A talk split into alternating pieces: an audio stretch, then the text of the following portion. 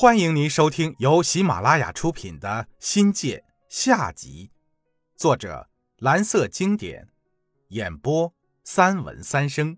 欢迎订阅。第一章：心气。一，师德育人，立德树人，德育为先，是学校的既定方针，更视为学校的办学方向。教书育人还好说，就像大脑和心脏。具有一脉相存的血肉关系。高尚的说法是，时代赋予教育工作者的使命与责任，是每一位有良心教师的天职。但德育为先，却需要智慧了。如果把它升格为提高教育质量、实现名校强校的重要保证，未必每个贵中人都能够理解与接受。这需要搞清楚高考与育人、教研与育人。管理与育人的多重关系，所以统一思想、协调发展显得尤为重要。立德树人是这个世纪的热门词，根植人心，用了一代人的功夫。在当时应试教育为主导的思潮下，德育优先不只只是说说而已的事儿。毕竟学校的好坏分数始终是一杆秤。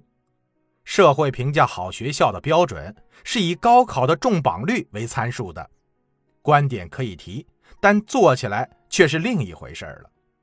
分数优先还是育人优先，实质上是两种办学思想、办学路线的冲撞，内化到办学行为上，就成了利与弊、轻与重的矛盾冲突。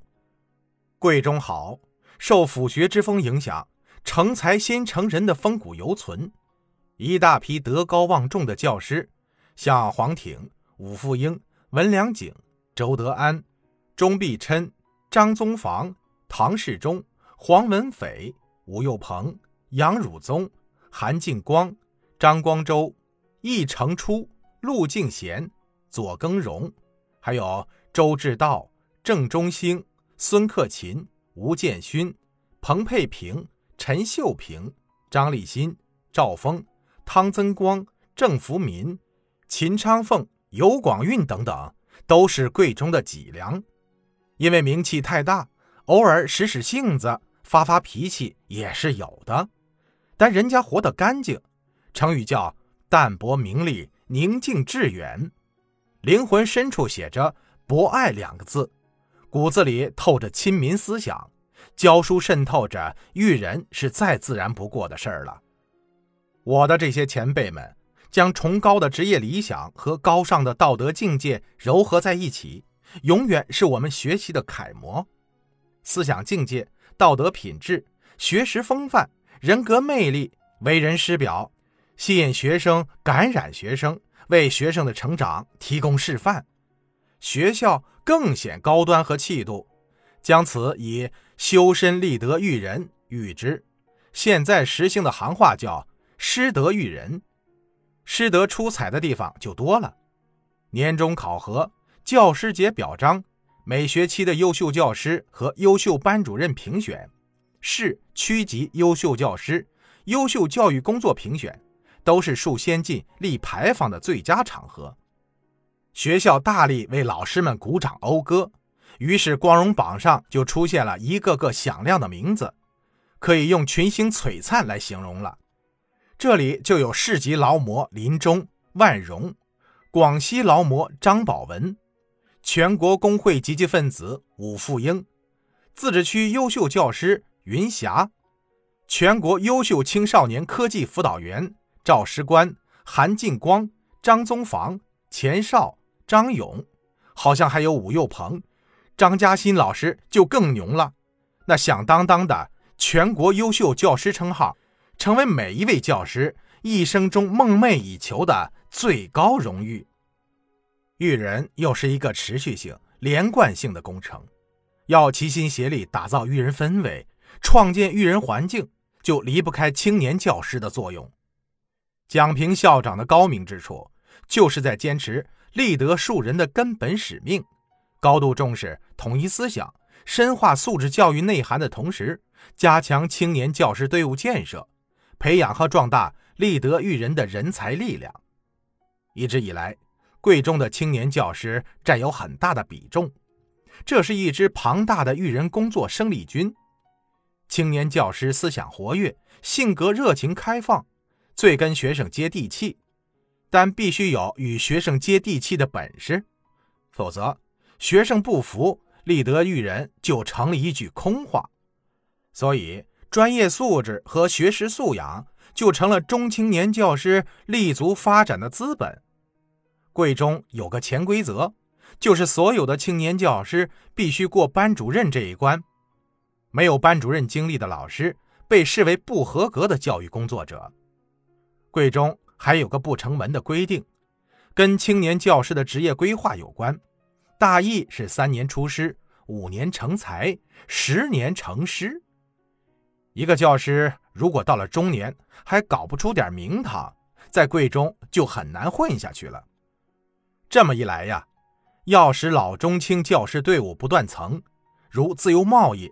一直是供需两旺，一方面学校迫切需要青年教师快速成长，另一方面呢，青年教师有成功的强烈意愿。